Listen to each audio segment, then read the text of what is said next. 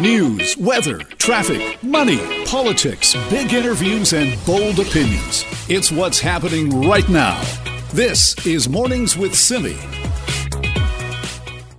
Uh, he was the master and he will be missed. Music legend Eddie Van Halen passed away yesterday at the age of 65. He had on and off been battling different kinds of cancer for about 10 years now. And boy, did I ever spend the afternoon learning a lot about him and what an amazing talent that he had. To talk more about all of that, we're joined now by uh, music publicist Eric Alper. Good morning, Eric. Good morning. Thanks for having me this morning. Well, I heard so many stories, which I'm sure you already knew about Eddie Van mm-hmm. Halen. For instance, that one about the way he played the guitar solo on Michael Jackson's Beat It in one take, no rehearsal, just walked in and did it. Yeah, and he didn't actually tell his front man of Van Halen, David Lee Roth, that he was going to do it because David Lee Roth didn't like Michael Jackson. He saw him as competition. So Eddie Van Halen didn't tell anybody that he was doing it and here we were all music snobs, you know, the metal people didn't hang out with the people who like disco and so forth. And then Eddie Van Halen walks in, listens to the song once, does the guitar song, uh, the uh, solo, and does it for free and what? walks out. And, and and ironically, the the so, the album that Van Halen was working on called 1984, that's the one that has Jump in Panama. It was stuck at the number two position on Billboard for weeks and weeks and weeks, never hitting number one because Michael Jackson's Thriller was there for 36 weeks. Wow! Like, and he, he never learned how to read music.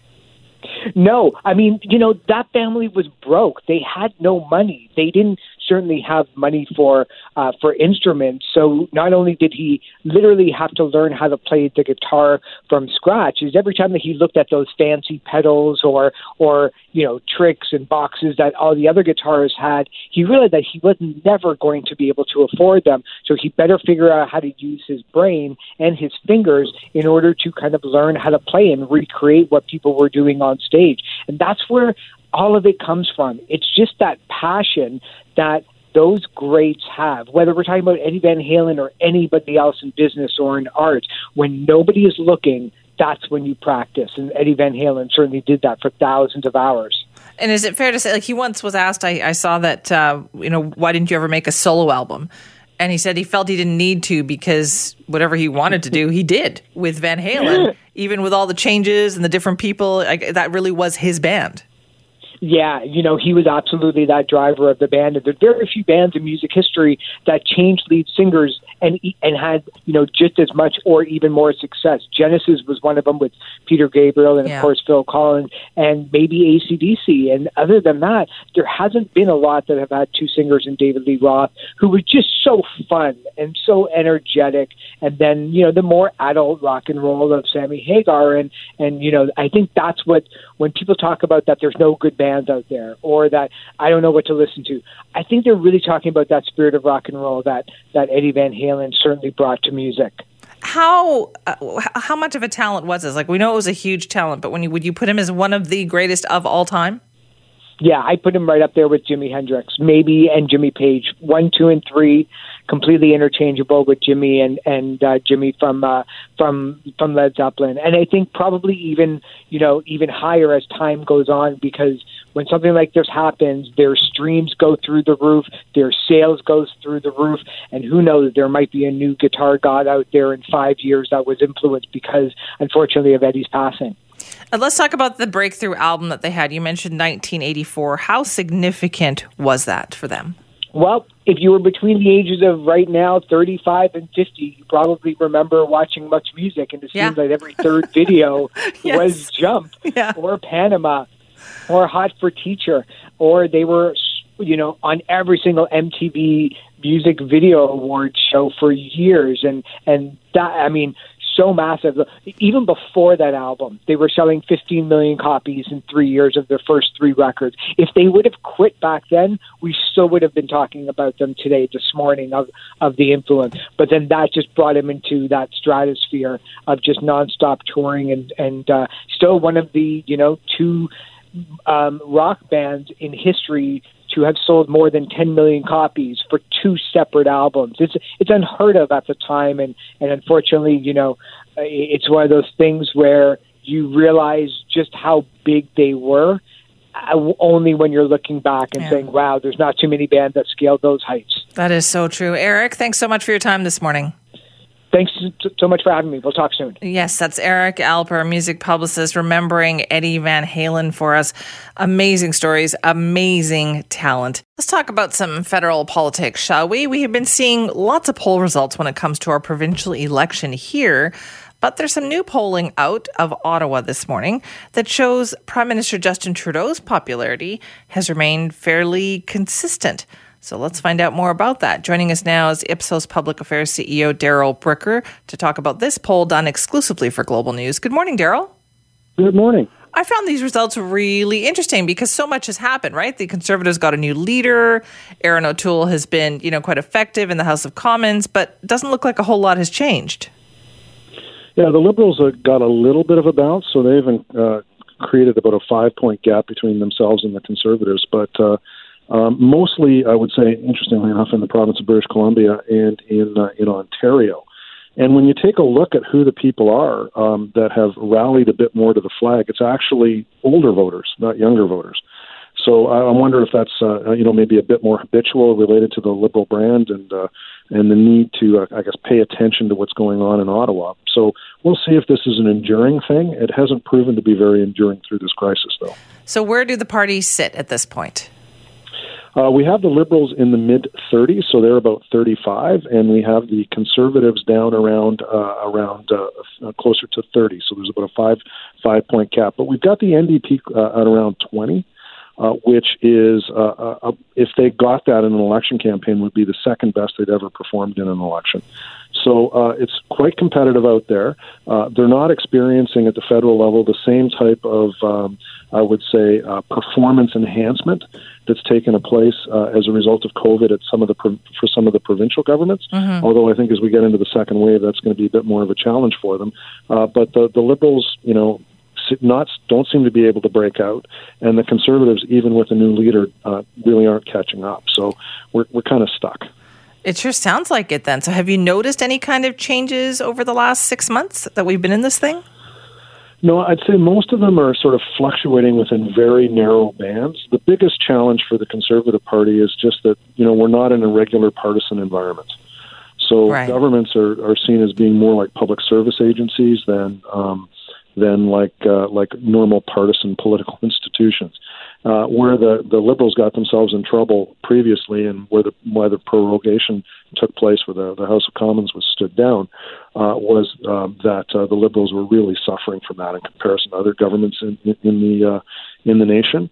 So uh, they've come back out. They've had their speech from the throne. They've got back on more of this public service type footing, and that's why you're, we're seeing the prime, prime minister almost every day out there, uh, you know, sitting in the, uh, sitting in on the healthcare briefings Right. and that kind of thing, because they've got to take on more of that position that uh, that some of the provincial governments have uh, have established. So uh, I would say so successfully through the course of this pandemic. That's so interesting what you say, though, about perhaps people's perceptions of government have changed a little bit. That if you do view it as government needs to do something right now, maybe in regular times you don't think the government should be that involved, but this is an exception. Yeah, so it's it, Canadians um, in time of crisis turn to their governments for leadership. So what their expectation is is that they're going to perform as public service organizations. They're there to help and to lead. They're not there to do things for partisan political advantages, which is why the the We scandal was so difficult for the, for the, for the federal Liberal Right. Party. But in British Columbia, for example, although you know calling the election when they did might be seen as a as a, a different uh, uh, you know a, a different characterization of what the government's been up to, but the Horgan government's done pretty well on this, and you can go right across the country, uh, and you can see very few exceptions to governments not experiencing um, all-time highs in terms of performance relative to public opinion. You know, in Ontario, Quebec, Alberta's down a little bit, but they've got other issues. But almost every single government is experiencing uh, relative highs in terms of people's acceptance of performance because they want them, the public wants them to perform well. They're public service organizations that are leading us through a crisis, not partisan political institutions, at least not at the moment. And right, did it break down by gender? Were there any differences, men versus women? Yeah, and we that's a really good question, Simi, because we always have a conversation about the gender gap, but there's Yeah. two gender gaps in Canada. There's the gender gap that the conservatives have with women. So they don't do as well with women as they do with men, and Right. it's a pretty big gap, like over 10 points. But the Liberals have the same problem, except the other way. They don't do as well with women as they, or they don't do as well with men as they do with women. So if this was an election that was held only among men, um, the Conservative Party would win a majority. Right. If this was an election only held among women, the Liberal Party would win a majority. So the, the gap goes both ways. Not only do the Conservatives have to improve their uh, their uh, uh, position with female voters in Canada, the Liberal Party has to improve its position with male voters in Canada. Interesting too. And so was it obviously there's the regional differences as well, but those seem to stay Mm-hmm. fairly static. Uh, the Liberals are up a bit in British Columbia, uh, but then again, small sample sizes. Uh, they're up a bit in Ontario, which is really damaging for the Conservatives because that's where they have to win the election. But the place where the Liberals have not established the lead that they need in order to form a majority is, is Quebec, where the Bloc Québécois is still very competitive. The Liberals have a bit of a lead, but it's not big enough. Interesting stuff. Darrell, thank you.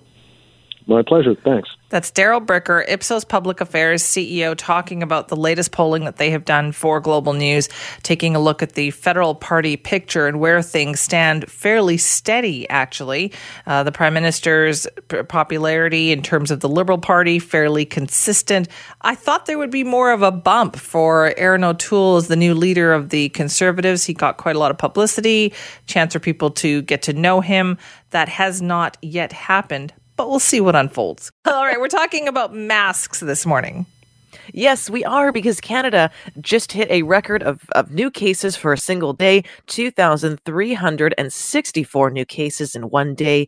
BC reported 102 cases yesterday. So, not a record for us, but we are tracking by Friday to hit a total of 10,000 cases overall here in this province. And interestingly enough, I actually received an email from from someone yesterday named Jesse. I won't say where they live. They said, "I have a question. What do you do if you have a family member who refuses to wear a mask?" Jesse said, uh, "Because I have a family member who is coming to our families, in brackets small Thanksgiving dinner. So what should I do?" I thought that was just such a timely and interesting question for anybody who will be visiting their family this Thanksgiving. What do you do if you have a family member who isn't complying with the rules? So, okay, I guess I have questions. Do they mean they want this they want people to wear a mask when they're like socializing at their house for this small Thanksgiving dinner or this person just doesn't wear a mask like ever to go into stores or anything like that? See, my impression was that this family member doesn't wear them when they go into stores. They don't really believe in, Oh, in wearing masks, or they just don't commonly wear masks out and about. So now you have this person saying, Well, I'm supposed to visit this family member this upcoming weekend. I'm supposed to have dinner with them. You know, do I want to be interacting Oh, with this person? got it. Because I know, you know, I've been hearing through the family grapevine that they're not wearing their mask or they really don't want to or don't believe in wearing a mask. Mm, that would make me uncomfortable because like some of us have worked so hard to keep our bubbles really small you know? I mean my my closest friend i haven't seen her in months and normally we would spend thanksgiving together uh, and we we we spent for the last 20 years we have spent everything i make turkey for Oh, her and her husband and we will not be doing that this year uh, because she is i'm bubbled. She is bubbled in a very strict bubble uh, because she also works in a long-term care home. So she can't like you know i even we, we agreed like oh no it's just not possible for her to come over because she can't even expand that bubble in any way shape or form. So yeah th- that's frustrating then when you hear stories like that. Yeah, it is, and you know, big respect to your friend for for taking it so seriously. Of course, she has to, and, and it's really she good to hear does. She absolutely does yeah. I know these are conversations that we've had in my own family when you talk about the size of the bubble, because there are some grandkids or nieces and nephews who are now back in school once again. yeah so, we have to be even more Yeah. careful Exactly. And, you know, if you're now interacting with that, you know, aunt or uncle who has nieces and nephews who are in school, suddenly now you are expanding your bubble to include all the kids at that school as well, or all the kids in that cohort. Yeah. So I think that these bubble conversations are something that people are going to be having uh, continually through the fall, but especially with Thanksgiving coming up, you know. What do you do if, if you know you have a family member who has a really large bubble, if you could even call it a bubble at that point. It's not. Or it's not at that point. It's uh, Or they don't take it more- it's the- seriously. It's the dome from the Stephen King novel. That's what it is. i love yeah. that Or on the other hand, if they don't take it seriously and they're not wearing a mask. Yeah, listen, I'm really going to miss her because she's the one who did all the dishes. I Oh. used to, I did the cooking. I did the cooking and then she did the cleanup and boy was that ever fantastic. So it is this is a hardship for me to not have her here. But you're right, what to do about a relative or a friend who just refuses to do that and then is going to be coming over and you're going to spend time with them. I just I don't know, these days you know, Dr. Henry said the other day we are flattening the curve again and I would be very reluctant to change anything that we're doing in that regard right now. Yeah, I mean, I don't know if you heard this story out of Toronto, but police charged two people with failing to comply with federal quarantine rules. So, this story, you know, it's so nutty. Basically, these people came back from being abroad. You're supposed to quarantine for 14 days to monitor your symptoms. You stay, you know, in a very, very small bubble, just, you know, alone. And then, you know, after that, you're able to go out in, in public once again, once it's deemed safe. So, not only did they not quarantine properly, but they broke their quarantine to people in their 30s. They broke their quarantine by attending an anti mask Oh, ah, boy. rally. So 500 people participated in this anti-mask rally. So of course they're not wearing masks and there's 500 people gathered together. This couple break quarantine and that's where they go. They go to the anti-mask rally. So Have they now they're being criminally charged. Well, yeah. Have they not seen the numbers in Toronto, in the Toronto area, the problems they've been having? And even with testing now, they're not even doing contact tracing because they said they're so overwhelmed with the number of people getting tests. Yeah, absolutely. In Ontario, they just had 548 new cases yesterday. Seven more people died. That brings their total case count up to 5,500. Or sorry, um, 55,000. 55,362 people so far in Ontario who've contracted the virus, and they've done uh, four million tests. So you know, there's a lot of a lot of people who have been falling ill with the virus. There, it's certainly something to be taking seriously, no matter where you are in the country. Would you not go then to this event if you knew there was going to be somebody there who had been not as careful, not, you know, not as stringent, doesn't believe in wearing masks? Would you say, you know what? I'm going to sit this one out. I'm going to stay home. Now, by this event, do you mean the, The Thanksgiving dinner. anti-mask No, no, rally, no, or you mean the Thanksgiving dinner? I mean, the Thanksgiving dinner. Would you skip it? ah, that's a that's a great question. I would be inclined to. Ah, that's you know what? That's a great question for the Buzzline as well. 604-331 Buzz. How do you deal with a family Yeah. member like this? Would you sit that family dinner out? I think I might. Yeah, I think I might actually do that. All Would right. you as well? Thank you, Nikki. Thanks, Simi. You know, we've been very lucky over the last six months or so since this pandemic started to have certain people who have managed to explain it to us in ways that we can understand and bring that information home to us. And of course, one of the best of that is Jason Tetro. He has been on with us oh, countless times during COVID 19, uh, explaining it to us, our response to it, what we need to be doing. Well, Jason's multi award winning podcast, The Super Awesome Science Show, is back for another season. And Jason is back with us to talk about it. Hello, Jason. Hello there. It's so nice to have you on for something that's not some kind of COVID 19 emergency at this point. Ah, I know, uh, and yet my show actually has had to pivot from things like ufology and mixology to, uh, unfortunately, understanding a little bit more about what's happening with COVID 19. Yeah, so what are you going to be exploring this season? So, what we're doing is we're going to be talking about some of the big controversial topics that people just seem to be confused about.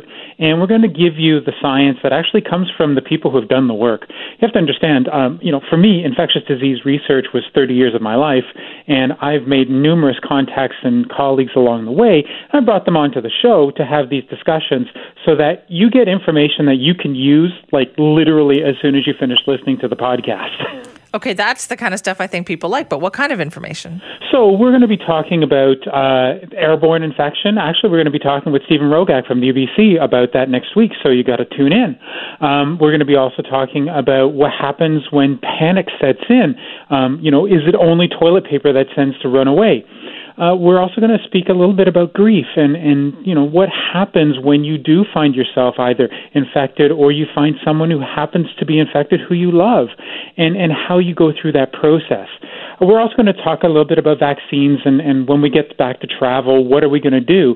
Um, but everything that you're going to hear about relates to your day to day activities and how you can take this information and help you either to calm your mind, calm your soul, or actually protect your lungs. Now, Jason, you're an infectious disease expert, so you know that information changes, right? That's Yeah. the way kind of epidemiology works. But do you think the general public has struggled with that?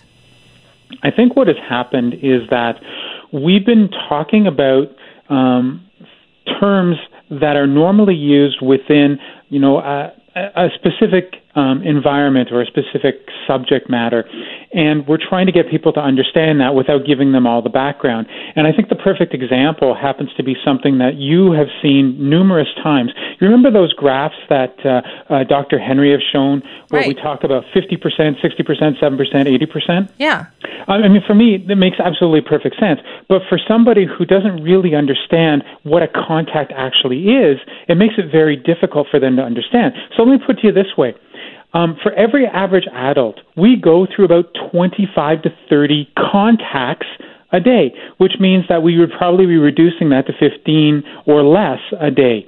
Now, children, especially peop uh, children who are in school, they can have up to 300 contacts a day. Oh, wow.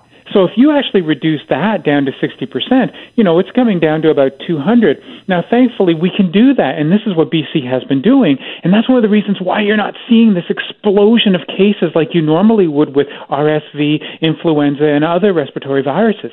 So when it comes down to it, what you see is in those graphs actually has a lot of information behind it. And I think that's what we're trying to do with the Super Awesome Science Show is give you some perspective as to what those numbers really mean to your life, as opposed to just seeing graphs that you kind of look at and go, "Uh, I don't really understand what that means. Now, is there a question, like a burning question you have that you really want to tackle this season?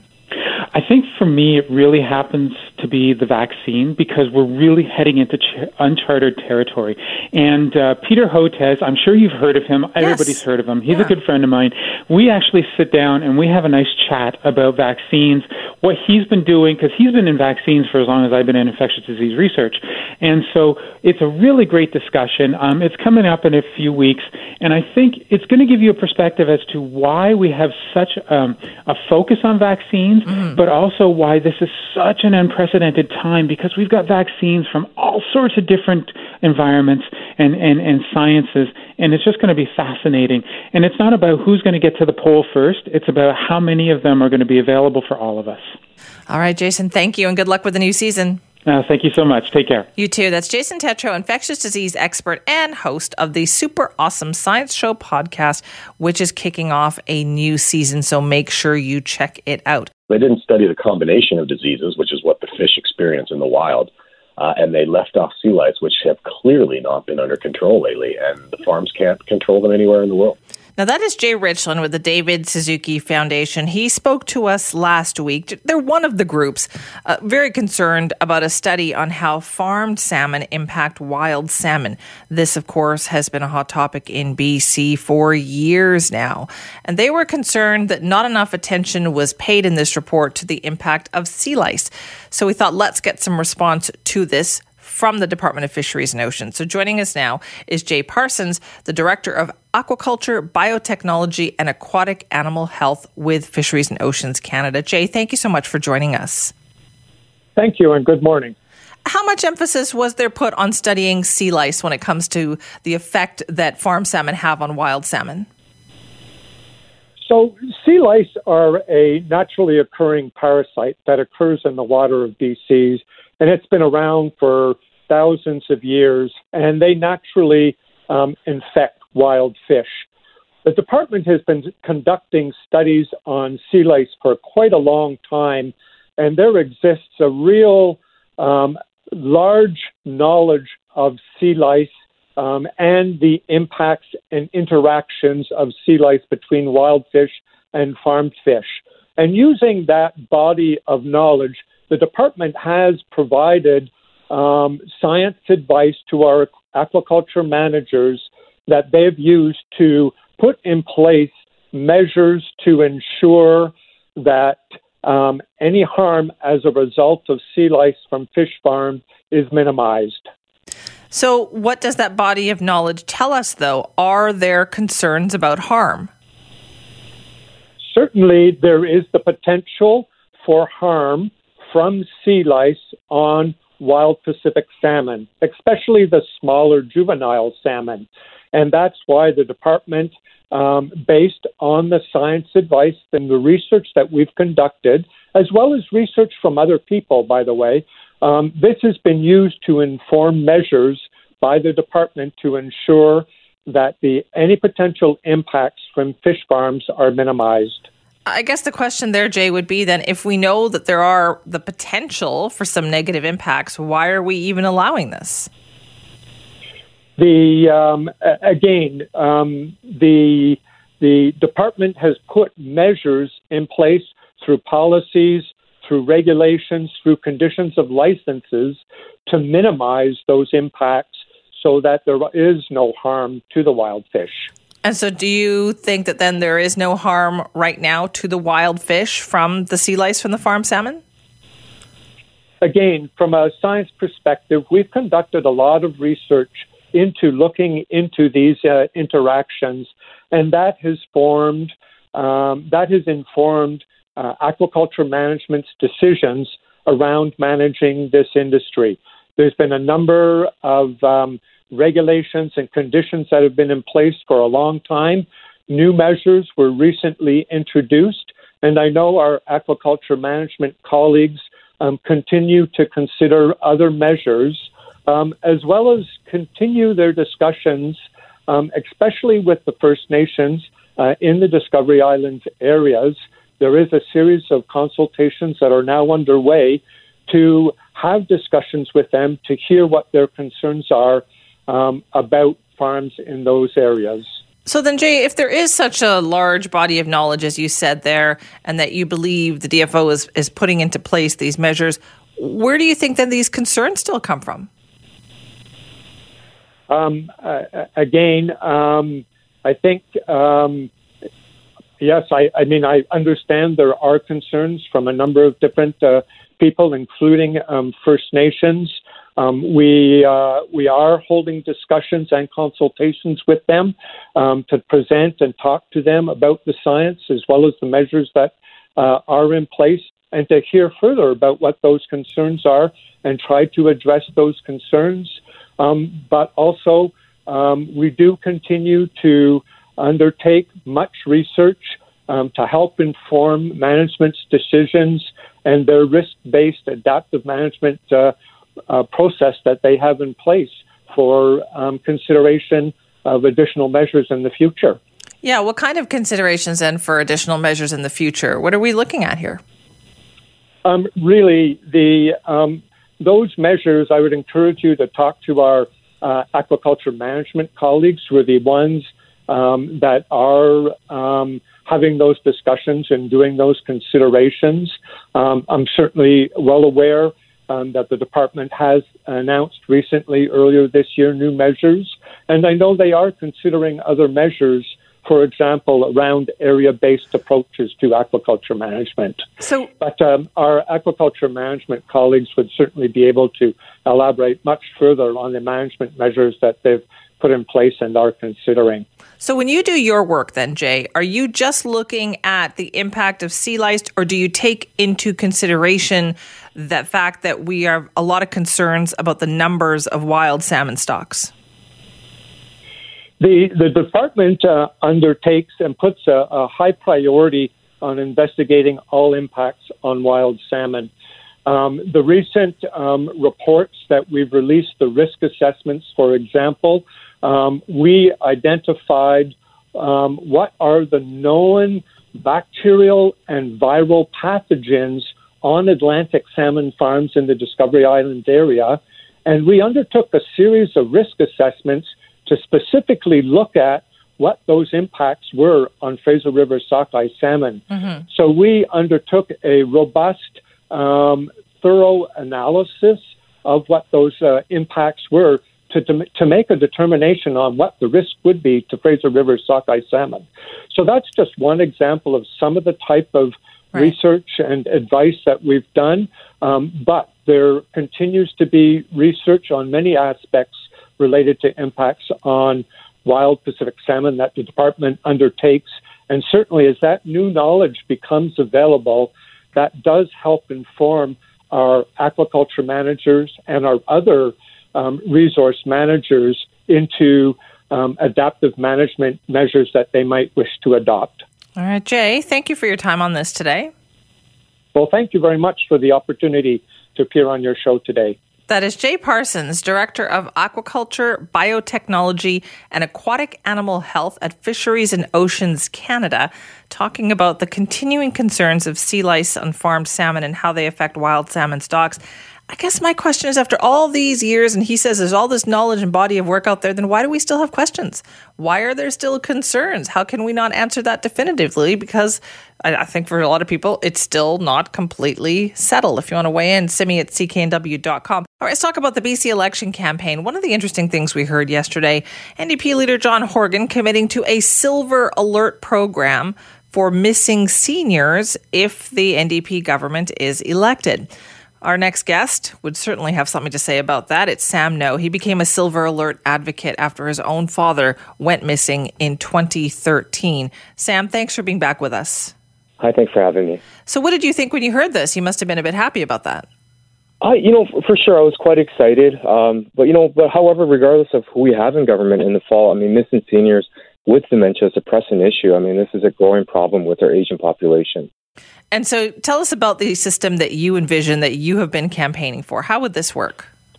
So we've been envisioning a geo-targeted system because critics of the program are concerned that too many alerts would be issued. Um, however, we also do have to realize that not all seniors, missing seniors, would reach the alerting level, um, as well as um, you know, we're able to geo-target these alerts to issue alerts to relevant communities instead of notifying the whole province of British Columbia. Right. Because we're also, uh, we, lost person behavior research does tell us they only travel within a few kilometers from their last point seen.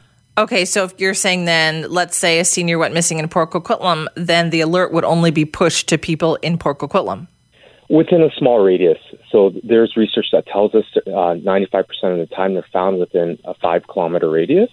And so, you know, there's there would be no need to notify the whole province or the whole greater Vancouver for a missing person in Port Coquitlam.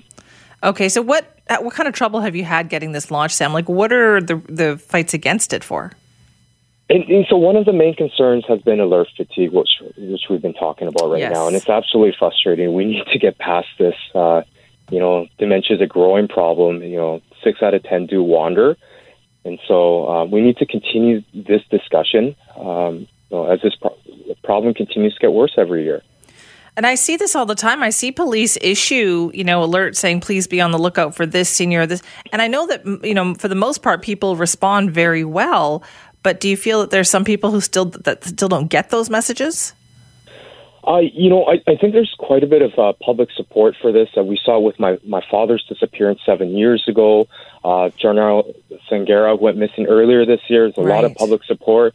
Um, you know, I, I do believe that we have to be more efficient at issuing these alerts. And so if someone went missing in your neighborhood, most likely you're going to pay attention. But, you know, if someone went missing out in Vancouver and you don't even live there, you know, it would be irrelevant to you. So I think there are tremendous opportunities to improve uh, these alerts. So, what would your advice be to the political parties then? Uh, you know, let's continue this discussion. We've been talking about this for the last seven years. This problem is even far worse than when my father went missing. And, and so, you know, I'm happy about the news, but of course, I will hold them accountable to it if they do get elected. Sam, when your dad went missing, how much of a struggle was it to get the word out there? Oh, you know, uh, I mean, we were chasing sightings, you know, behind a couple days, and there were confirmed sightings of him, but word spread quite slowly. And I truly do believe if we had the silver alert in place, that you know, he, he may have made it home that day. Right, if something like this had existed. That's correct. Sam, thank you very much for your time on that. Thank you for having me. That's Sam Noh. He's an advocate for Silver Alert. You may remember the story of when his dad went missing back in 2013. And ever since then, Sam has been an advocate for having some kind of Silver Alert system. It was promised in the NDP campaign platform yesterday but as you heard Sam there say, we need to kind of make it a little bit more specialized. He said geo target that so that not everybody is getting it. He doesn't want to have alert fatigue. People need to pay attention when they get an alert kind of put right in front of them. And he thinks that would make the difference here. So, what do you think? Is this a good idea? Would you like to see this happen? I don't know much about the movement other than I understand they like me very much. Uh, which I appreciate, but I don't know much about the movement. That is U.S. President Donald Trump talking about the QAnon conspiracy theories that seem to run amok on social media. Well, yesterday we heard the news that Facebook has taken the extraordinary step of deleting all the pages that are associated with that QAnon conspiracy. We wanted to talk about how significant this is. So, joining us now is Jane Lytvynenko, who's a senior reporter at BuzzFeed, specializing in disinformation. Jane, thanks for being with us. Thanks for having me. How big of a deal do you think this was? So, this is just the latest ban that Facebook has announced against the QAnon um, conspiracy or mass delusion, and it's uh, it's the biggest step after a series of bans, but it still leaves some loopholes for people who support um, this belief system to remain on the platform. So while this is a big deal, it's still not it's still not as comprehensive as people who are studying this um, this uh, be- set of beliefs uh, are requesting. Right. How bad has it gotten though? Like for Facebook to take a step like this when they have been pressured to do similar things right for years now. Why now? Why now is a great question. Uh, the QAnon, uh, the QAnon belief system which is quite insidious, has been around since 2017, and it has grown a lot over the last three years. And uh, this isn't the first time that Facebook announced a sort of uh, a blanket ban on a type of content. We've seen them say that they will remove anti-Muslim hate from their platform, for example, after the Christchurch shooting in New Zealand. So while this is while this is a big deal, um, it it feels like it's a it's it's quite late uh, for them to be taking that step because the community has grown uh, quite large, and uh, the why now question lingers. It's it's less than thirty t- days before the election. Mm-hmm. Um, and uh, and uh, many researchers that uh, we've spoken to are wondering why this didn't happen sooner. So you specialize in disinformation. Then, how critical has this particular conspiracy theory been in terms of spreading disinformation? It's been quite insidious, and uh, this this this conspiracy theory is particularly damaging when it comes to the coronavirus pandemic. Um, early on, people who believe in QAnon or QAnon related um, conspiracies didn't take the pandemic seriously. They are among groups of people who um, sort of either believe that the entire thing is faked, which would, would be quite a production, um, but they also um, oppose vaccines. Um, many of them oppose wearing masks. Um, so it's it's uh, they've been a huge node uh, when it comes to spreading disinformation on social media. It also sounds like it has become a bit of an umbrella thing, right? For anybody who doesn't believe in something or some they believe in some kind of conspiracy theory, now they're under that umbrella too.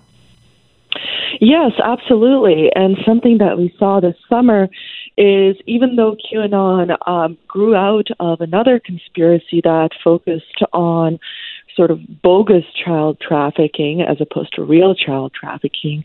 Um, it QAnon itself didn't didn't take up this cause until this summer. So so, whereas when it started out, it was really uh, adamant about being a pro Trump um, community, now many people who buy into offshoots of this belief system aren't necessarily supporters of the president. Some of them aren't even quite sure that they're supporters of QAnon, but they buy into the belief system. And one of the um, one of the most prominent uh, recent actions that QAnon has or QAnon supporters have uh, uh, focused on is a campaign called Save the Children, where uh, there's there's this belief that Hollywood uh, uh, people in Hollywood and politicians are sort of uh, trafficking uh, mm-hmm. trafficking children. Um, and of course child trafficking is a real real problem. Human trafficking is a real problem. But the conspiracy is very much removed from reality and has hindered real efforts um, real efforts to help child trafficking victims So, by not having this on there, though, do you think this will actually slow anything down? Has social media become the number one place where people disseminate these kinds of conspiracy theories? Well, it's important to remember that Facebook is just one social media network. And especially with the ban that Facebook has announced, uh, Instagram, personal Instagram accounts might not be caught by it. It's still, the jury's still out on how effective this will be. And bans that Facebook has announced in the past have definitely been skirted um, and skirted widely. But we also have YouTube, that is a huge, a huge place for QAnon um, supporters to gather, to watch videos, to um, converse. And Twitter has also, although it's uh, it has announced its own QAnon bans in the past, it's also a huge place where they meet. But even outside of the major social media networks, QAnon started on a very niche anonymous forum on a corner of the internet right. that most people aren't aware of. So so Facebook is just one part of a big problem. Okay, so that's that's what I wonder too, because we've always had conspiracy theories, right, Jane? Like, but this these these ones just seem to be amplified now. Yeah, absolutely. Conspiracy theories have always been part of uh, of human life. I mean, the the moon landing, you know, you name it. I don't want to. Yeah. I don't want to. the hollow moon, even. Uh, don't give them more to talk about. Yes. yes, but uh, but the trouble is that whereas uh, previously there were a lot of barriers to communication um, from one conspiracy theorist to another, now um, these communities are gathering together with ease, and they are um, supporting one another. They're um, they're sort of uh, they have a place to go. They have a right. place to converse, and uh, that's that's what's different this time. So, w- wouldn't it be better then if a company like Facebook didn't wait until it was well established? Do they need something more robust to look at these things to nip them in the bud? Yes, absolutely, and that's that's uh, part of a bigger conversation regarding how social media companies address false and dangerous and extremist content on their platforms. We've seen them shut down communities that have uh, caused violence, or we've seen them um, remove hateful posts after they get a lot of traction. Mm-hmm. But it's tricky to understand how much of that enforcement um, happens before something terrible happens or before these communities grow. Um, like I said previously, QAnon started in 2017 and and uh, it's grown a lot over the last three years. Um, there's there's no reason why it should have been allowed to do that. Jane, thanks so much for your time on this today.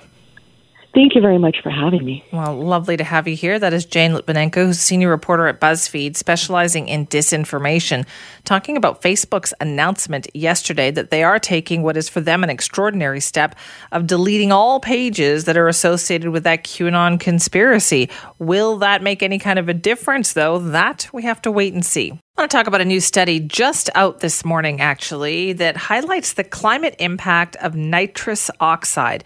And the study suggests that agriculture might be the biggest contributor to the problem. So let's break it down. What have we learned from this? Joining us now is Dr. Taylor Maavara, who's the author of this study and a Hutchinson Fellow at the School of the Environment at Yale University. Dr. Maavara, thank you for being with us.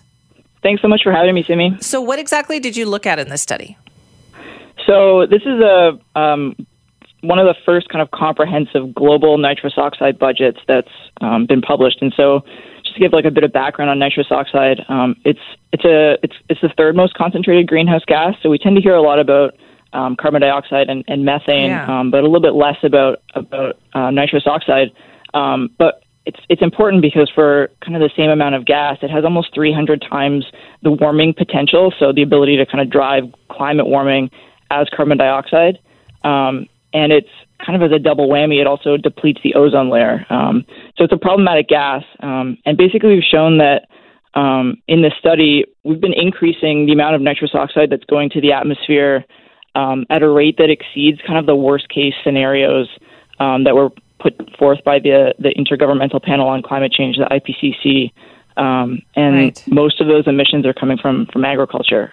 Okay, so why you said this is one of the first big studies that has been done on this? Why has it taken so long then for something that is so significant? Um, I mean, a lot of attention's obviously been been um, given to the other two greenhouse gases just because they're much more concentrated. Um, in terms of kind of previous research on N2O, there were you know studies kind of in different nations and and uh, different contexts. But this is the first time sort of a, a, large international group of scientists have all really come together and said, okay, let's put all of our numbers in, in context with each, with each other and figure out, you know, what's really going on with this with this cycle. Okay, so what really is going on here? How damaging is agriculture to this?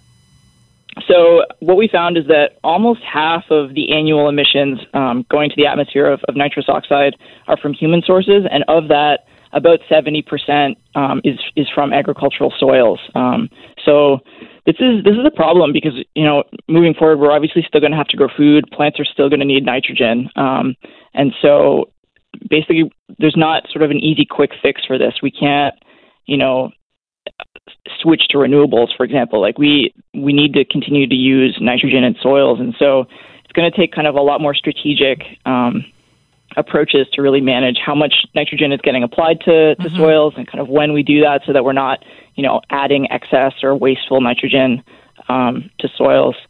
Is there an appetite to do this? Do you think is there an awareness, Dr. Maavara, about this problem?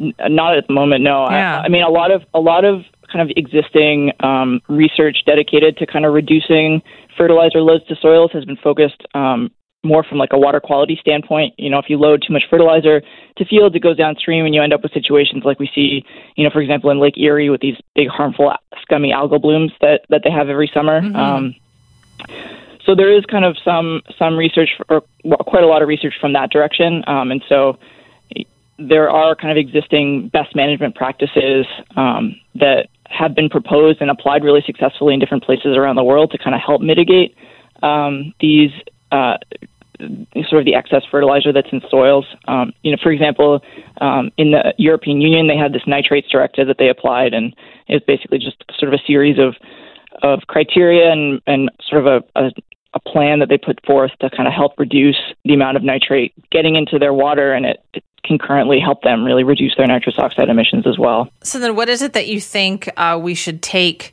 away from all of this? Then is it the fact that we can't just always focus on CO two?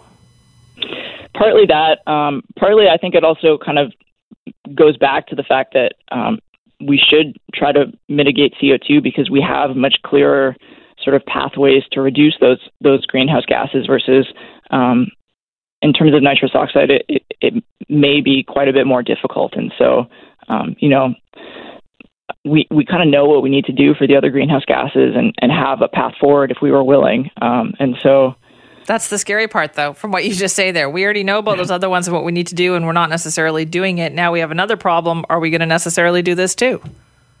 Yeah, I don't know. Um, it's a. Uh, that's the tough. Yeah, yeah that is the tough That's question. The question. Yeah. yeah. So, what is next for your research then? Um, I mean, for my personal research, I do a lot of stuff on on inland waters and and trying to kind of figure out how inland waters contribute to um, greenhouse gas emissions. So you know, it'll be taking nit- these nitrous oxide values and trying to kind of put them in the context of the other two greenhouse gases as well, and sort of um, see what it means in right. terms of climate warming in general moving forward. Well, this one's fascinating, Dr. Maavara. Thanks for your time. Yeah, thanks so much for having me. That's Dr. Taylor Maavara, who's the author of this study and a Hutchinson Fellow at the School of the Environment at Yale University, looking at the impact of nitrous oxide, which is widely used in agriculture, and how that is also contributing uh, to climate change, even though it doesn't get as much attention something like CO2. Uh, he was the master, and he will be missed. Music legend Eddie Van Halen passed away yesterday at the age of 65. He had on and off been battling different kinds of cancer for about 10 years now. And boy, did I ever spend the afternoon learning a lot about him. Uh, what an amazing talent that he had. To talk more about all of that, we're joined now by uh, music publicist Eric Alper. Good morning, Eric. Good morning. Thanks for having me this morning. Well, I heard so many stories, which I'm sure you already knew about Eddie Van mm-hmm. Halen. For instance, that one about the way he played the guitar solo on Michael Jackson's Beat It in one take, no rehearsal, just walked in and did it. Yeah, and he didn't actually tell his front man of Van Halen, David Lee Roth, that he was going to do it because David Lee Roth didn't like Michael Jackson. He saw him as competition. So Eddie Van Halen didn't tell anybody that he was doing it. And here we were all music snobs, you know, the metal people didn't hang out with the people who like disco and so forth. And then Eddie Van Halen walks in, listens to the song once, does the guitar song, uh, the uh, solo, and does it for free and What? walks out. And, and and ironically, the the song, the album that Van Halen was working on called 1984, that's the one that has Jump in Panama.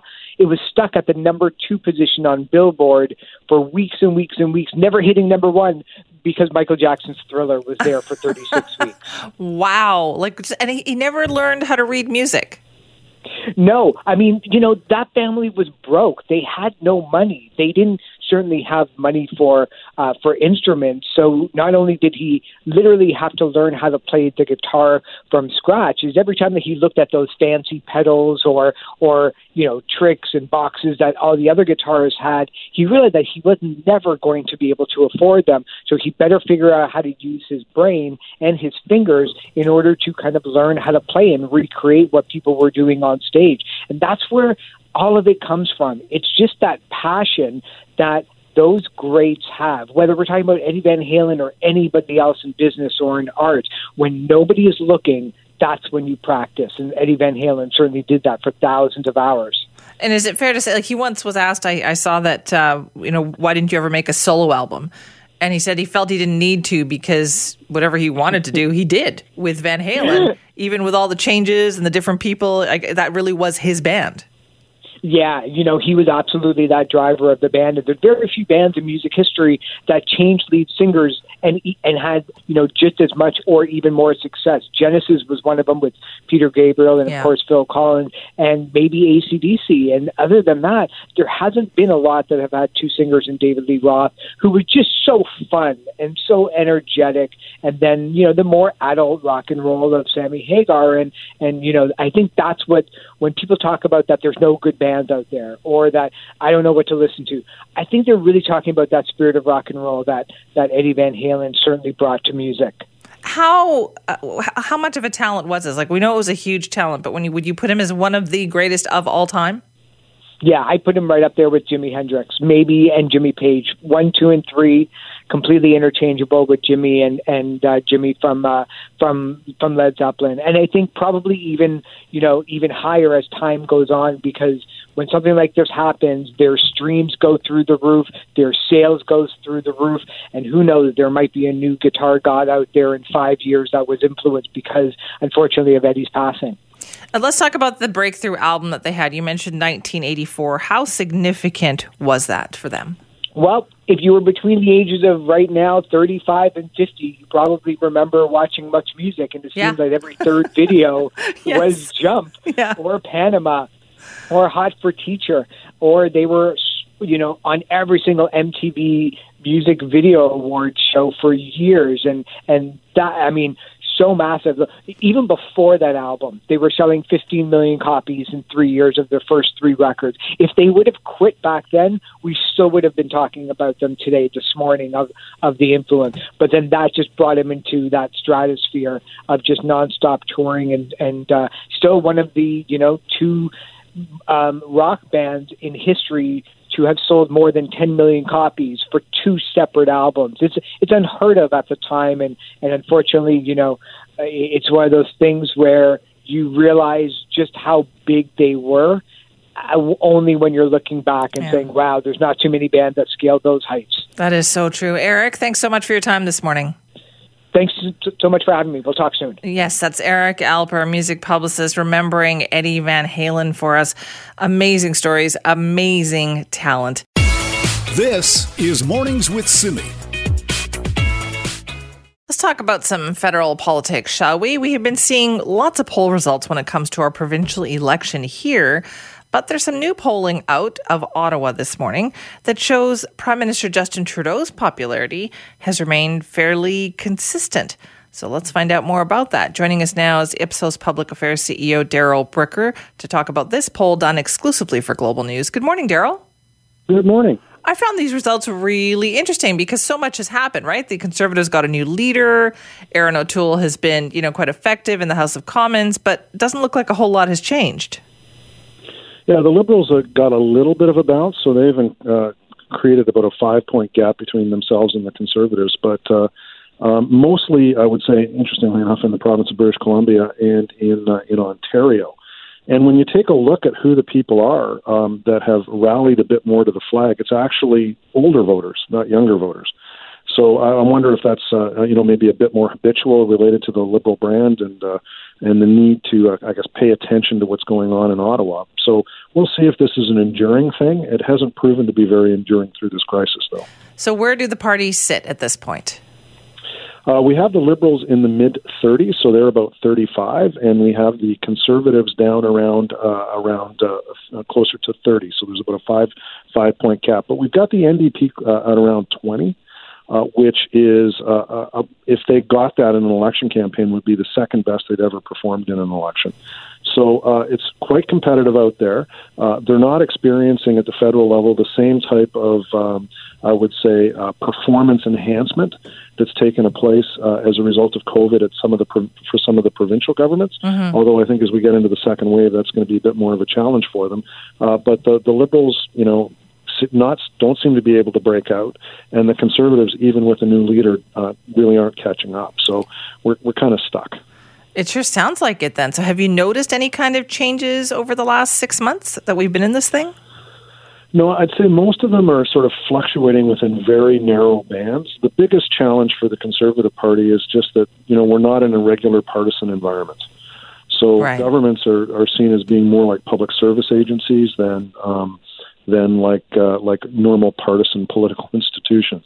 Uh, where the, the liberals got themselves in trouble previously, and where the why the prorogation took place, where the, the House of Commons was stood down, uh, was uh, that uh, the liberals were really suffering from that in comparison to other governments in, in, in the uh, in the nation. So uh, they've come back out. They've had their speech from the throne. They've got back on more of this public service type footing, and that's why we're seeing the prime, prime minister almost every day out there, uh, you know, sitting in the, uh, sitting in on the healthcare briefings right. and that kind of thing, because they've got to take on more of that position that uh, that some of the provincial governments have uh, have established. So uh, I would say so successfully through the course of this pandemic. That's so interesting what you say though about perhaps people's perceptions of government have changed a little bit. That if you do view it as government needs to do something right now, maybe in regular times you don't think the government should be that involved, but this is an exception. Yeah, so it's it, Canadians um, in time of crisis turn to their governments for leadership. So what their expectation is is that they're going to perform as public service organizations. They're there to help and to lead. Mm-hmm. They're not there to do things for partisan political advantages, which is why the the WE scandal was so difficult for the for the for the federal Liberal right. Party. But in British Columbia, for example, although you know calling the election when they did might be seen as a as a, a different uh, uh, you know a, a different characterization of what the government's been up to, but the Horgan government's done pretty well on this, and you can go right across the country, uh, and you can see very few exceptions to governments not experiencing um, all-time highs in terms of performance relative to public opinion. You know, in Ontario, Quebec, Alberta's down a little bit, but they've got other issues. But almost every single government is experiencing uh, relative highs in terms of people's acceptance of performance because they want them, the public wants them to perform well. The public service organizations that are leading us through a crisis, not partisan political institutions, at least not at the moment. And right, did it break down by gender? Were there any differences, men versus women? Yeah, and we all, that's a really good question, Simi, because we always have a conversation about the gender gap, but there's yeah. two gender gaps in Canada.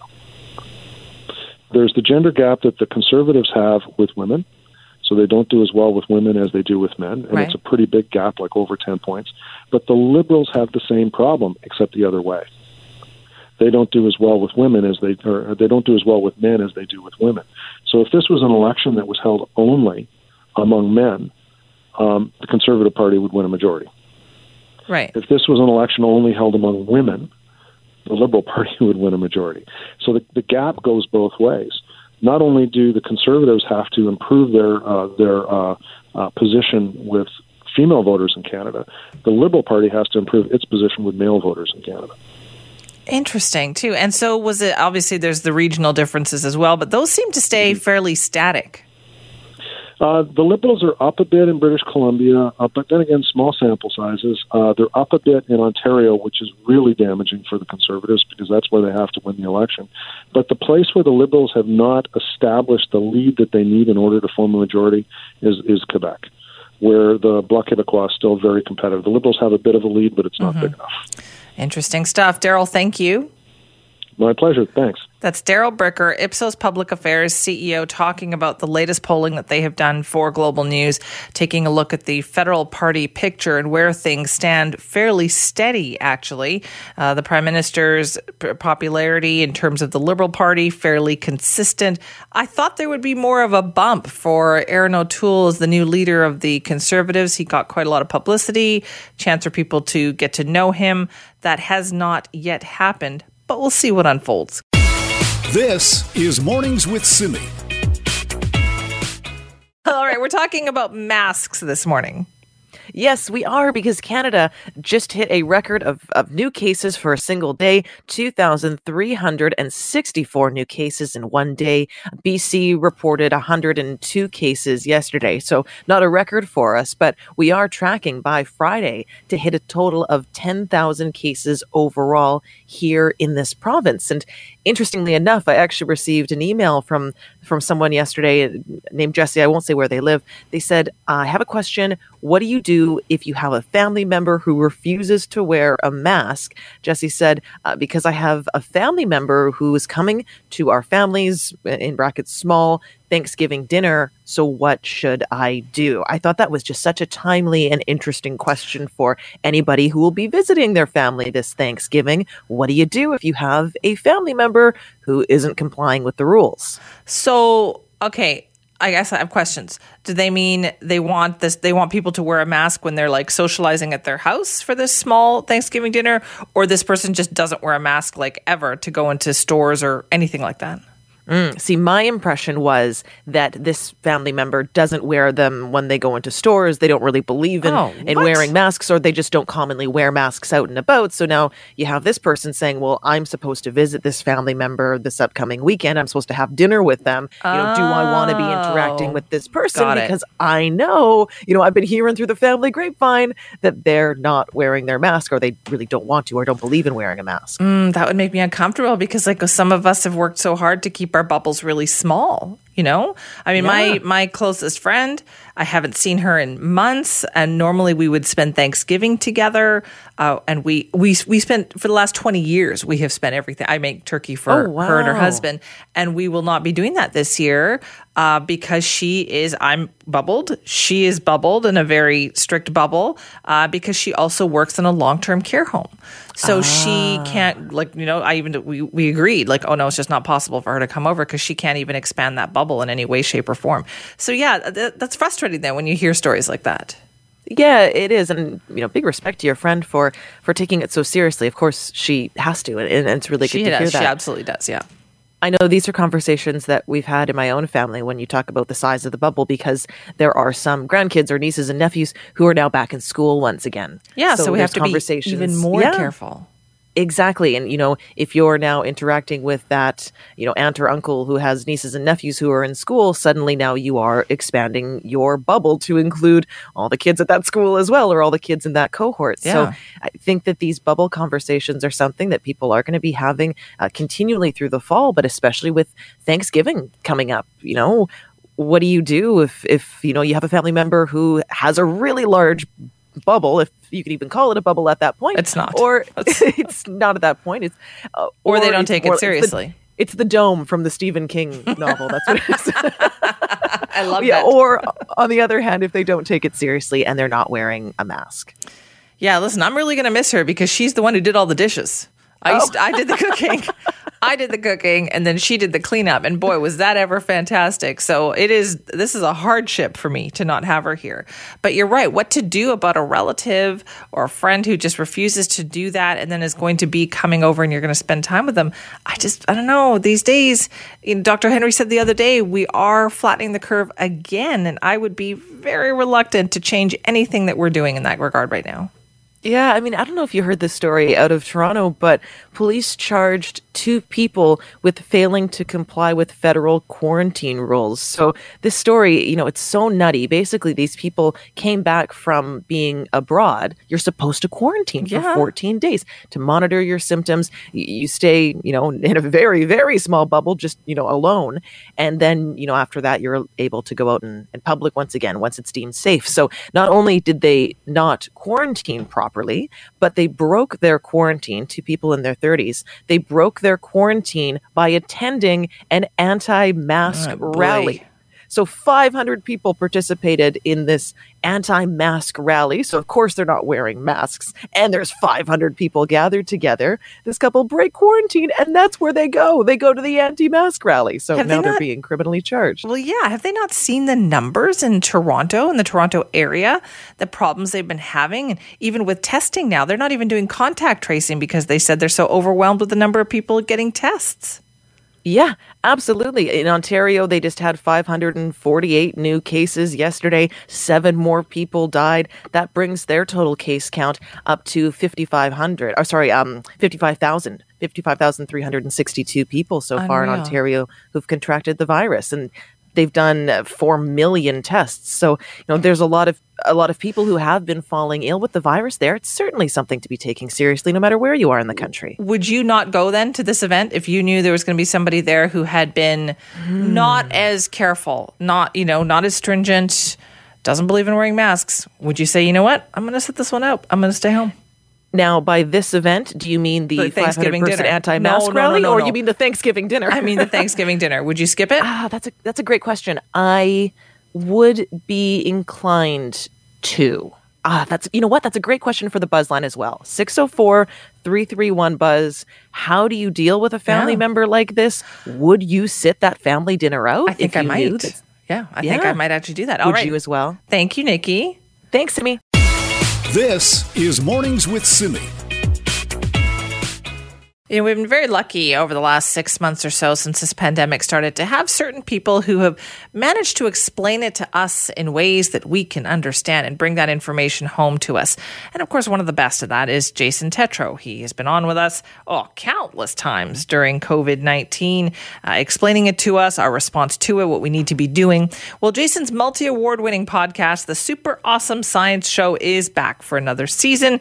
And Jason is back with us to talk about it. Hello, Jason. Hello there. It's so nice to have you on for something that's not some kind of COVID 19 emergency at this point. Ah, I know, uh, and yet my show actually has had to pivot from things like ufology and mixology to, uh, unfortunately, understanding a little bit more about what's happening with COVID 19. Yeah, so what are you going to be exploring this season? So, what we're doing is we're going to be talking about some of the big controversial topics that people just seem to be confused about. And we're going to give you the science that actually comes from the people who have done the work. You have to understand, um, you know, for me, infectious disease research was 30 years of my life, and I've made numerous contacts and colleagues along the way. I brought them onto the show to have these discussions so that you get information that you can use, like literally as soon as you finish listening to the podcast. Okay, that's the kind of stuff I think people like, but what kind of information? So we're going to be talking about uh, airborne infection. Actually, we're going to be talking with Stephen Rogak from the UBC about that next week. So you got to tune in. Um, we're going to be also talking about what happens when panic sets in. Um, you know, is it only toilet paper that tends to run away? Uh, we're also going to speak a little bit about grief and, and you know what happens when you do find yourself either infected or you find someone who happens to be infected who you love, and and how you go through that process. We're also going to talk a little bit about vaccines and, and when we get back to travel, what are we going to do? Um, but everything that you're going to hear about relates to your day to day activities and how you can take this information and help you either to calm your mind, calm your soul, or actually protect your lungs. Now, Jason, you're an infectious disease expert, so you know that information changes, right? That's Yeah. the way kind of epidemiology works. But do you think the general public has struggled with that? I think what has happened is that we've been talking about um, terms that are normally used within, you know, a, a specific um, environment or a specific subject matter. And we're trying to get people to understand that without giving them all the background. And I think the perfect example happens to be something that you have seen numerous times. You remember those graphs that uh, uh, Dr. Henry have shown where Right. we talk about 50%, 60%, 7%, 80%? Yeah. I mean, for me, that makes absolutely perfect sense. But for somebody who doesn't really understand what a contact actually is, it makes it very difficult for them to understand. So let me put it to you this way. Um, for every average adult, we go through about 25 to 30 contacts a day, which means that we would probably be reducing that to 15 or less a day. Now, children, especially uh, children who are in school, they can have up to 300 contacts a day. Oh, wow. So if you actually reduce that down to 60%, you know, it's coming down to about 200. Now, thankfully, we can do that, and this is what BC has been doing, and that's one of the reasons why you're not seeing this explosion of cases like you normally would with RSV, influenza, and other respiratory viruses. So when it comes down to it, what you see is in those graphs actually has a lot of information behind it. And I think that's what we're trying to do with the Super Awesome Science Show is give you some perspective as to what those numbers really mean to your life, as opposed to just seeing graphs that you kind of look at and go, "Uh, I don't really understand what that means. Now, is there a question, like a burning question you have that you really want to tackle this season? I think for me, it really happens to be the vaccine because we're really heading into ch- uncharted territory. And uh, Peter Hotez, I'm sure you've heard of him. Everybody's heard of him. He's a good friend of mine.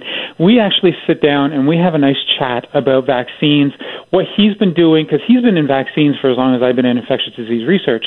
And so it's a really great discussion. Um, it's coming up in a few weeks, and I think it's going to give you a perspective as to why we have such um, a focus on vaccines, but also why this is such an unprecedented time because we've got vaccines from all sorts of different environments and, and, and sciences, and it's just going to be fascinating.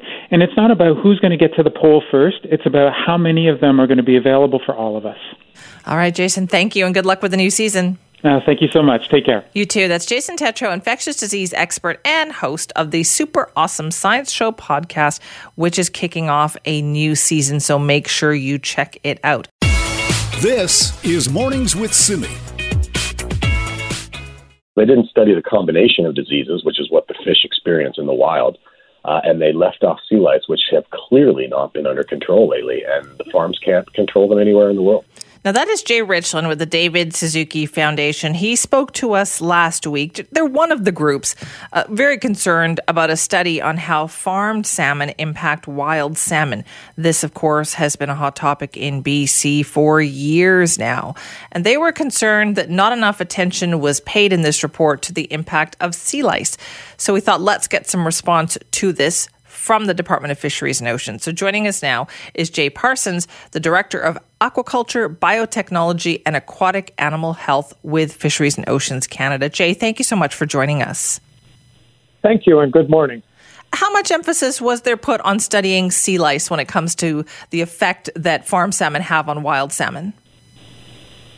So, sea lice are a naturally occurring parasite that occurs in the water of BC's, and it's been around for thousands of years, and they naturally um, infect wild fish. The department has been conducting studies on sea lice for quite a long time, and there exists a real um, large knowledge of sea lice um, and the impacts and interactions of sea lice between wild fish and farmed fish.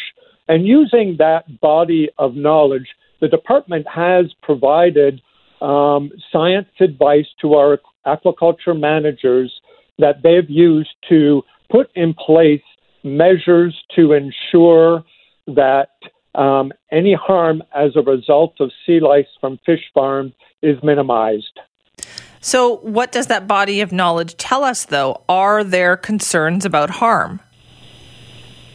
Certainly, there is the potential for harm from sea lice on wild Pacific salmon, especially the smaller juvenile salmon. And that's why the department, um, based on the science advice and the research that we've conducted, as well as research from other people, by the way, um, this has been used to inform measures by the department to ensure that the any potential impacts from fish farms are minimized. I guess the question there, Jay, would be then if we know that there are the potential for some negative impacts, why are we even allowing this?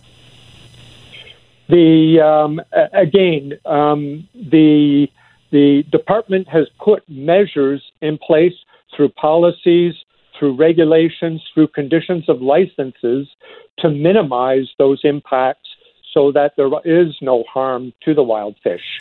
And so, do you think that then there is no harm right now to the wild fish from the sea lice from the farm salmon? Again, from a science perspective, we've conducted a lot of research into looking into these uh, interactions, and that has formed, um, that has informed uh, aquaculture management's decisions around managing this industry. There's been a number of um, regulations and conditions that have been in place for a long time.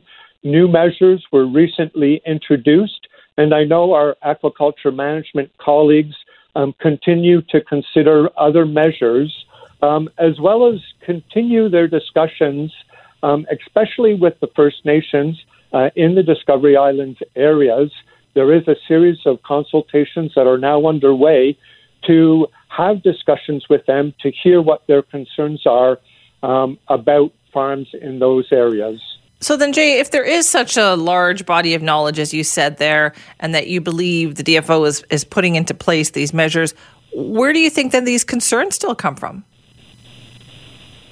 Um, uh, again, um, I think, um, yes, I, I, mean, I understand there are concerns from a number of different uh, people, including um, First Nations. Um, we uh, we are holding discussions and consultations with them um, to present and talk to them about the science as well as the measures that uh, are in place, and to hear further about what those concerns are and try to address those concerns.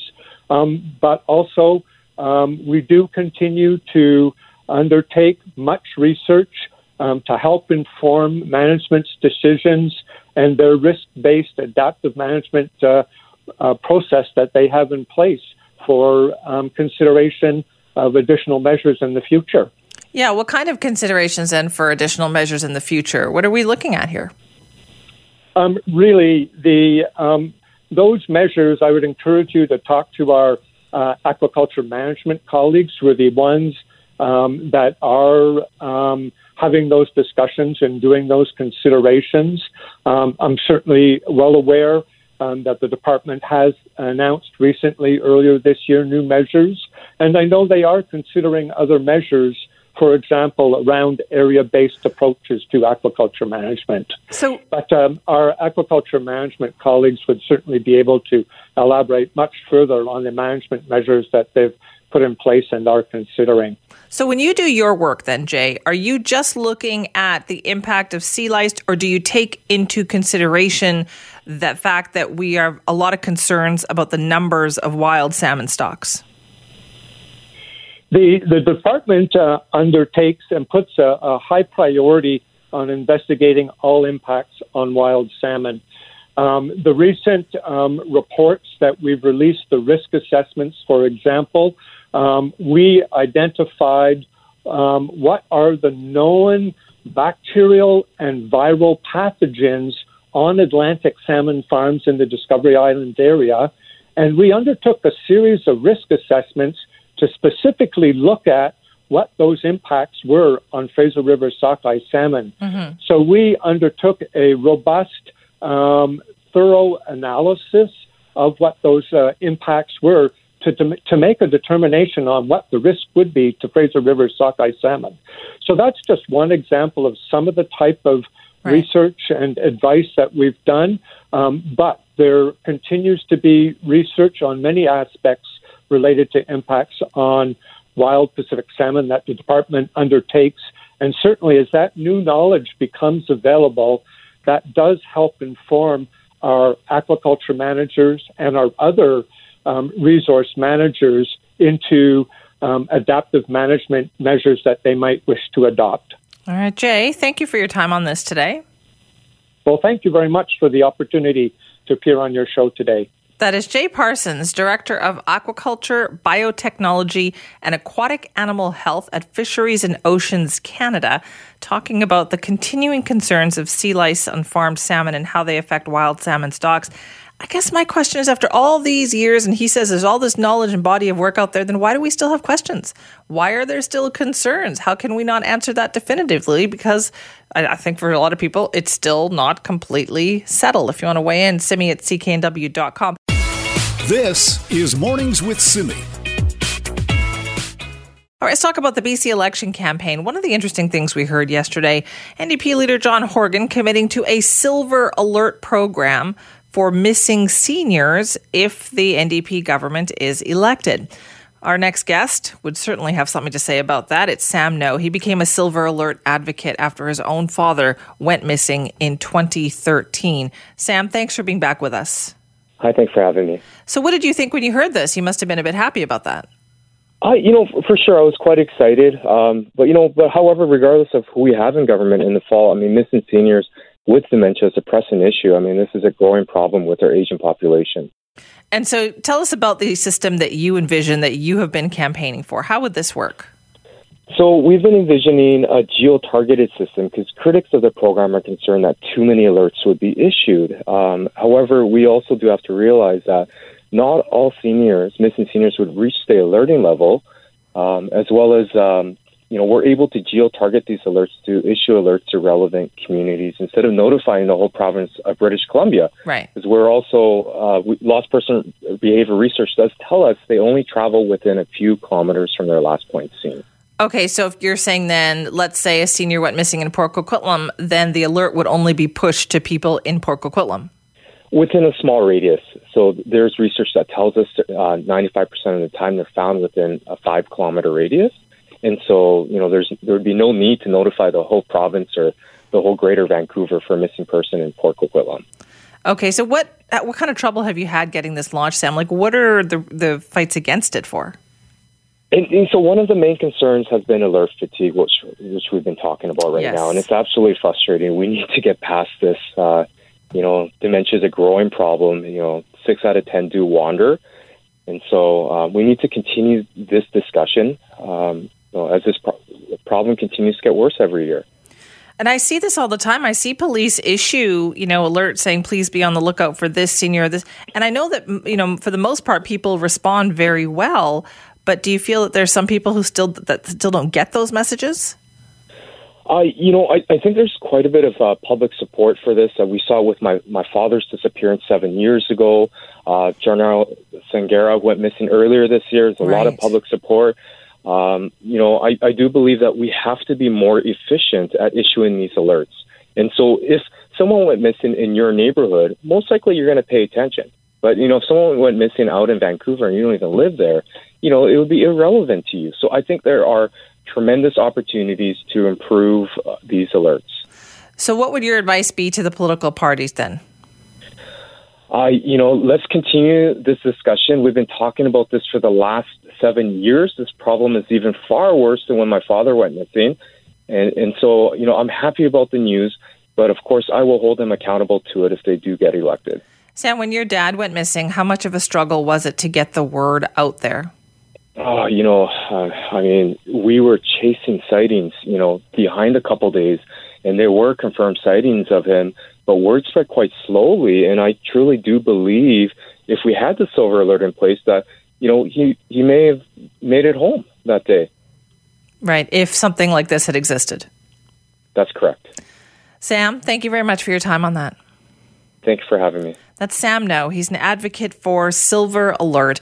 You may remember the story of when his dad went missing back in 2013. And ever since then, Sam has been an advocate for having some kind of Silver Alert system. It was promised in the NDP campaign platform yesterday but as you heard Sam there say, we need to kind of make it a little bit more specialized. He said geo target that so that not everybody is getting it. He doesn't want to have alert fatigue. People need to pay attention when they get an alert kind of put right in front of them.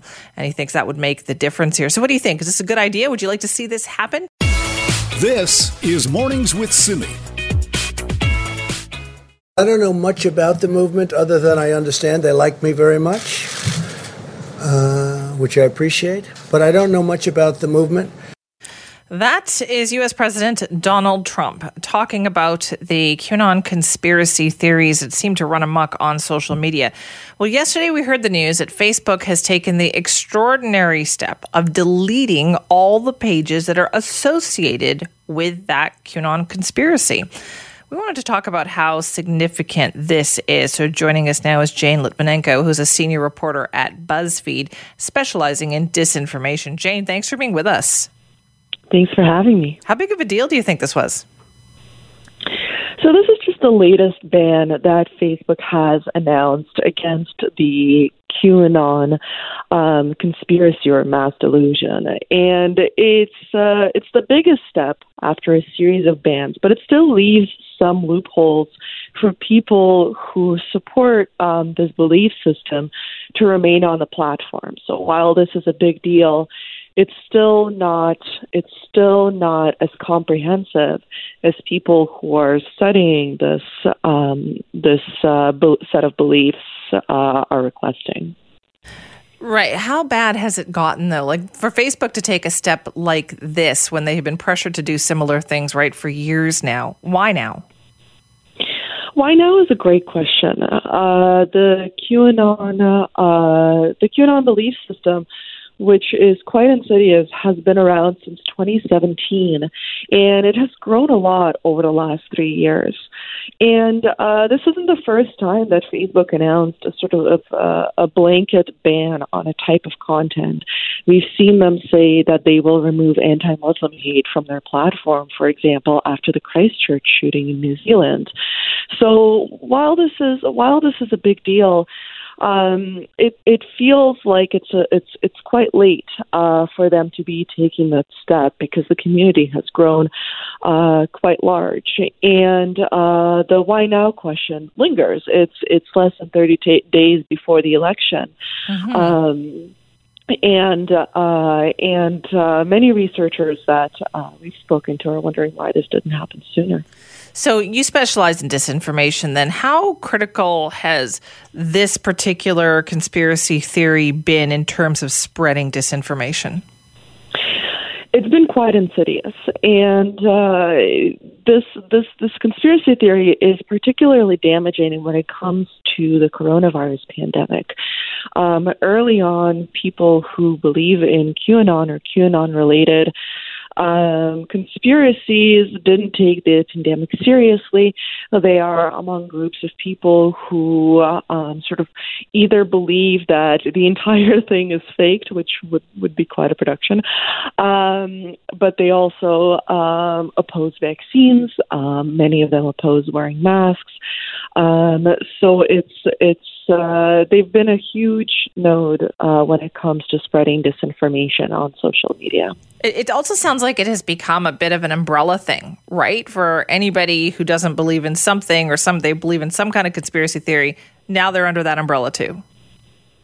Yes, absolutely. And something that we saw this summer is even though QAnon um, grew out of another conspiracy that focused on sort of bogus child trafficking as opposed to real child trafficking. Um, it QAnon itself didn't didn't take up this cause until this summer.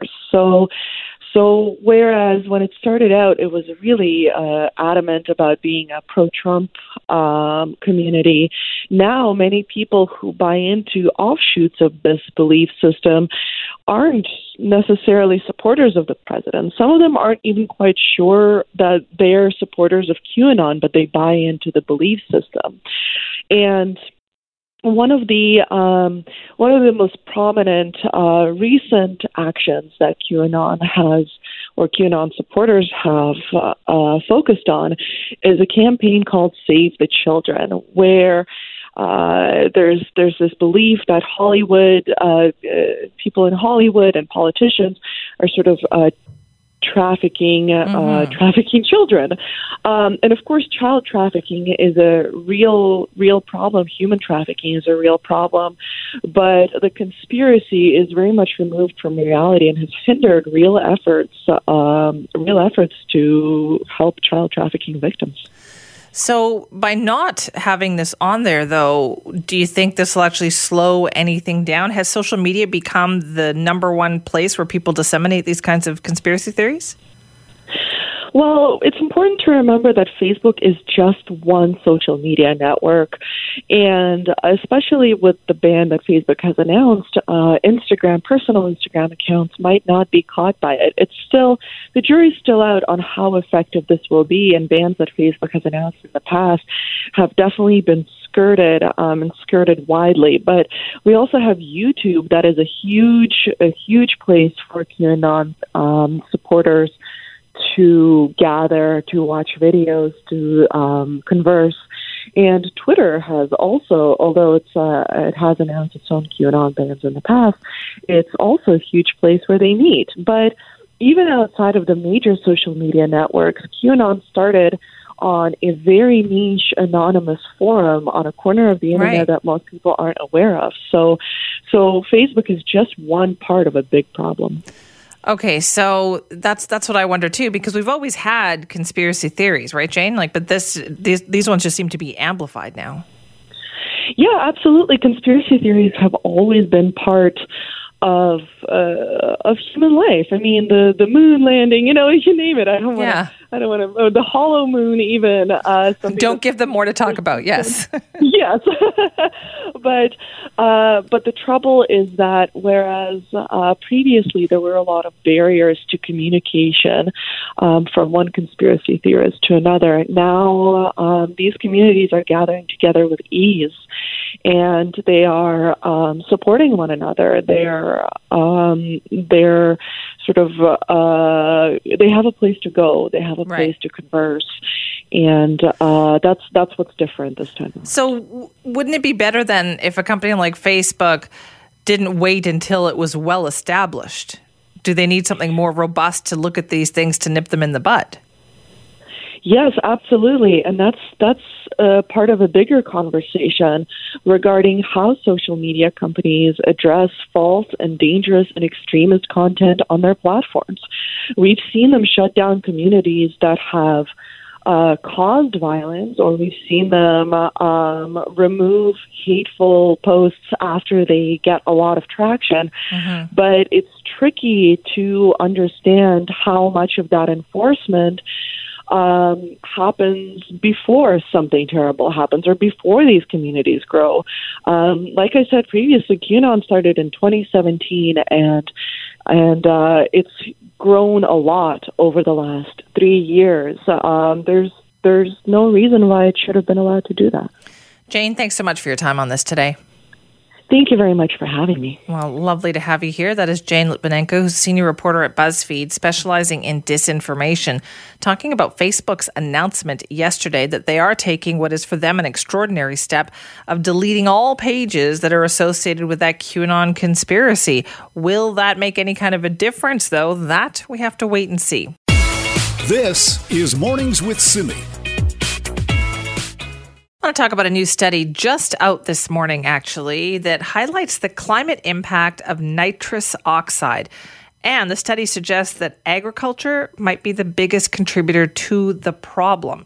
So let's break it down. What have we learned from this? Joining us now is Dr. Taylor Maavara, who's the author of this study and a Hutchinson Fellow at the School of the Environment at Yale University. Dr. Maavara, thank you for being with us. Thanks so much for having me, Simi. So, what exactly did you look at in this study? So this is a um, one of the first kind of comprehensive global nitrous oxide budgets that's um, been published, and so just to give like a bit of background on nitrous oxide, um, it's it's a it's it's the third most concentrated greenhouse gas. So we tend to hear a lot about um, carbon dioxide and, and methane, yeah. um, but a little bit less about about uh, nitrous oxide. Um, but it's it's important because for kind of the same amount of gas, it has almost 300 times the warming potential. So the ability to kind of drive climate warming as carbon dioxide.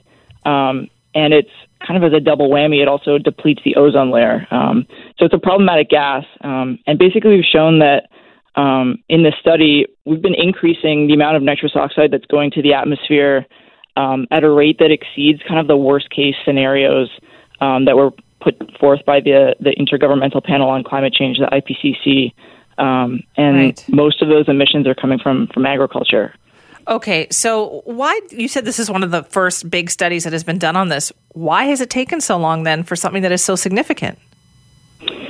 Um, I mean, a lot of attention's obviously been been um, given to the other two greenhouse gases just because they're much more concentrated. Um, in terms of kind of previous research on N2O, there were you know studies kind of in different nations and and uh, different contexts. But this is the first time sort of a, a, large international group of scientists have all really come together and said, okay, let's put all of our numbers in, in context with each, with each other and figure out, you know, what's really going on with this with this cycle.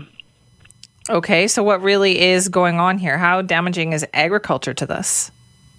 So what we found is that almost half of the annual emissions um, going to the atmosphere of, of nitrous oxide are from human sources, and of that about 70% um, is is from agricultural soils. Um, so this is this is a problem because you know moving forward we're obviously still going to have to grow food. Plants are still going to need nitrogen, um, and so basically there's not sort of an easy quick fix for this. We can't you know switch to renewables, for example. Like we we need to continue to use nitrogen in soils, and so it's going to take kind of a lot more strategic. Um, approaches to really manage how much nitrogen is getting applied to, to mm-hmm. soils and kind of when we do that so that we're not, you know, adding excess or wasteful nitrogen um, to soils.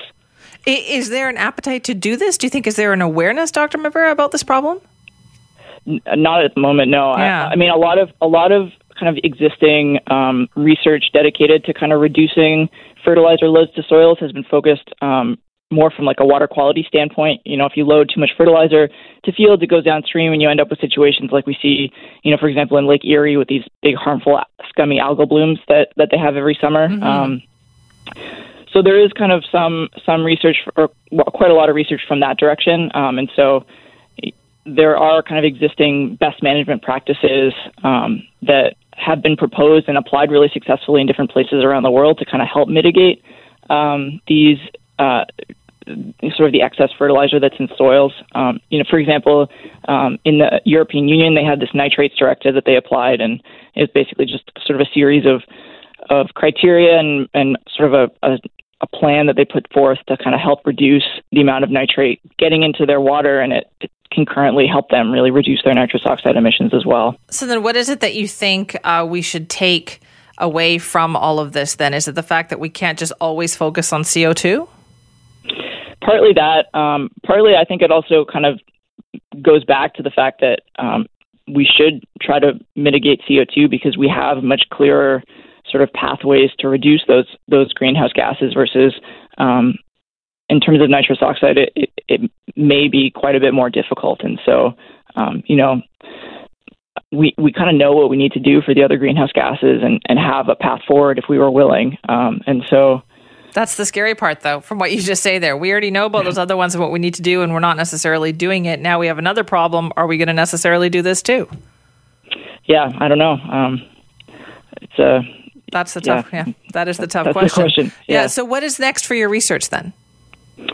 Um, I mean, for my personal research, I do a lot of stuff on on inland waters and and trying to kind of figure out how inland waters contribute to um, greenhouse gas emissions. So you know, it'll be taking nit- these nitrous oxide values and trying to kind of put them in the context of the other two greenhouse gases as well, and sort of um, see what it means in right. terms of climate warming in general moving forward.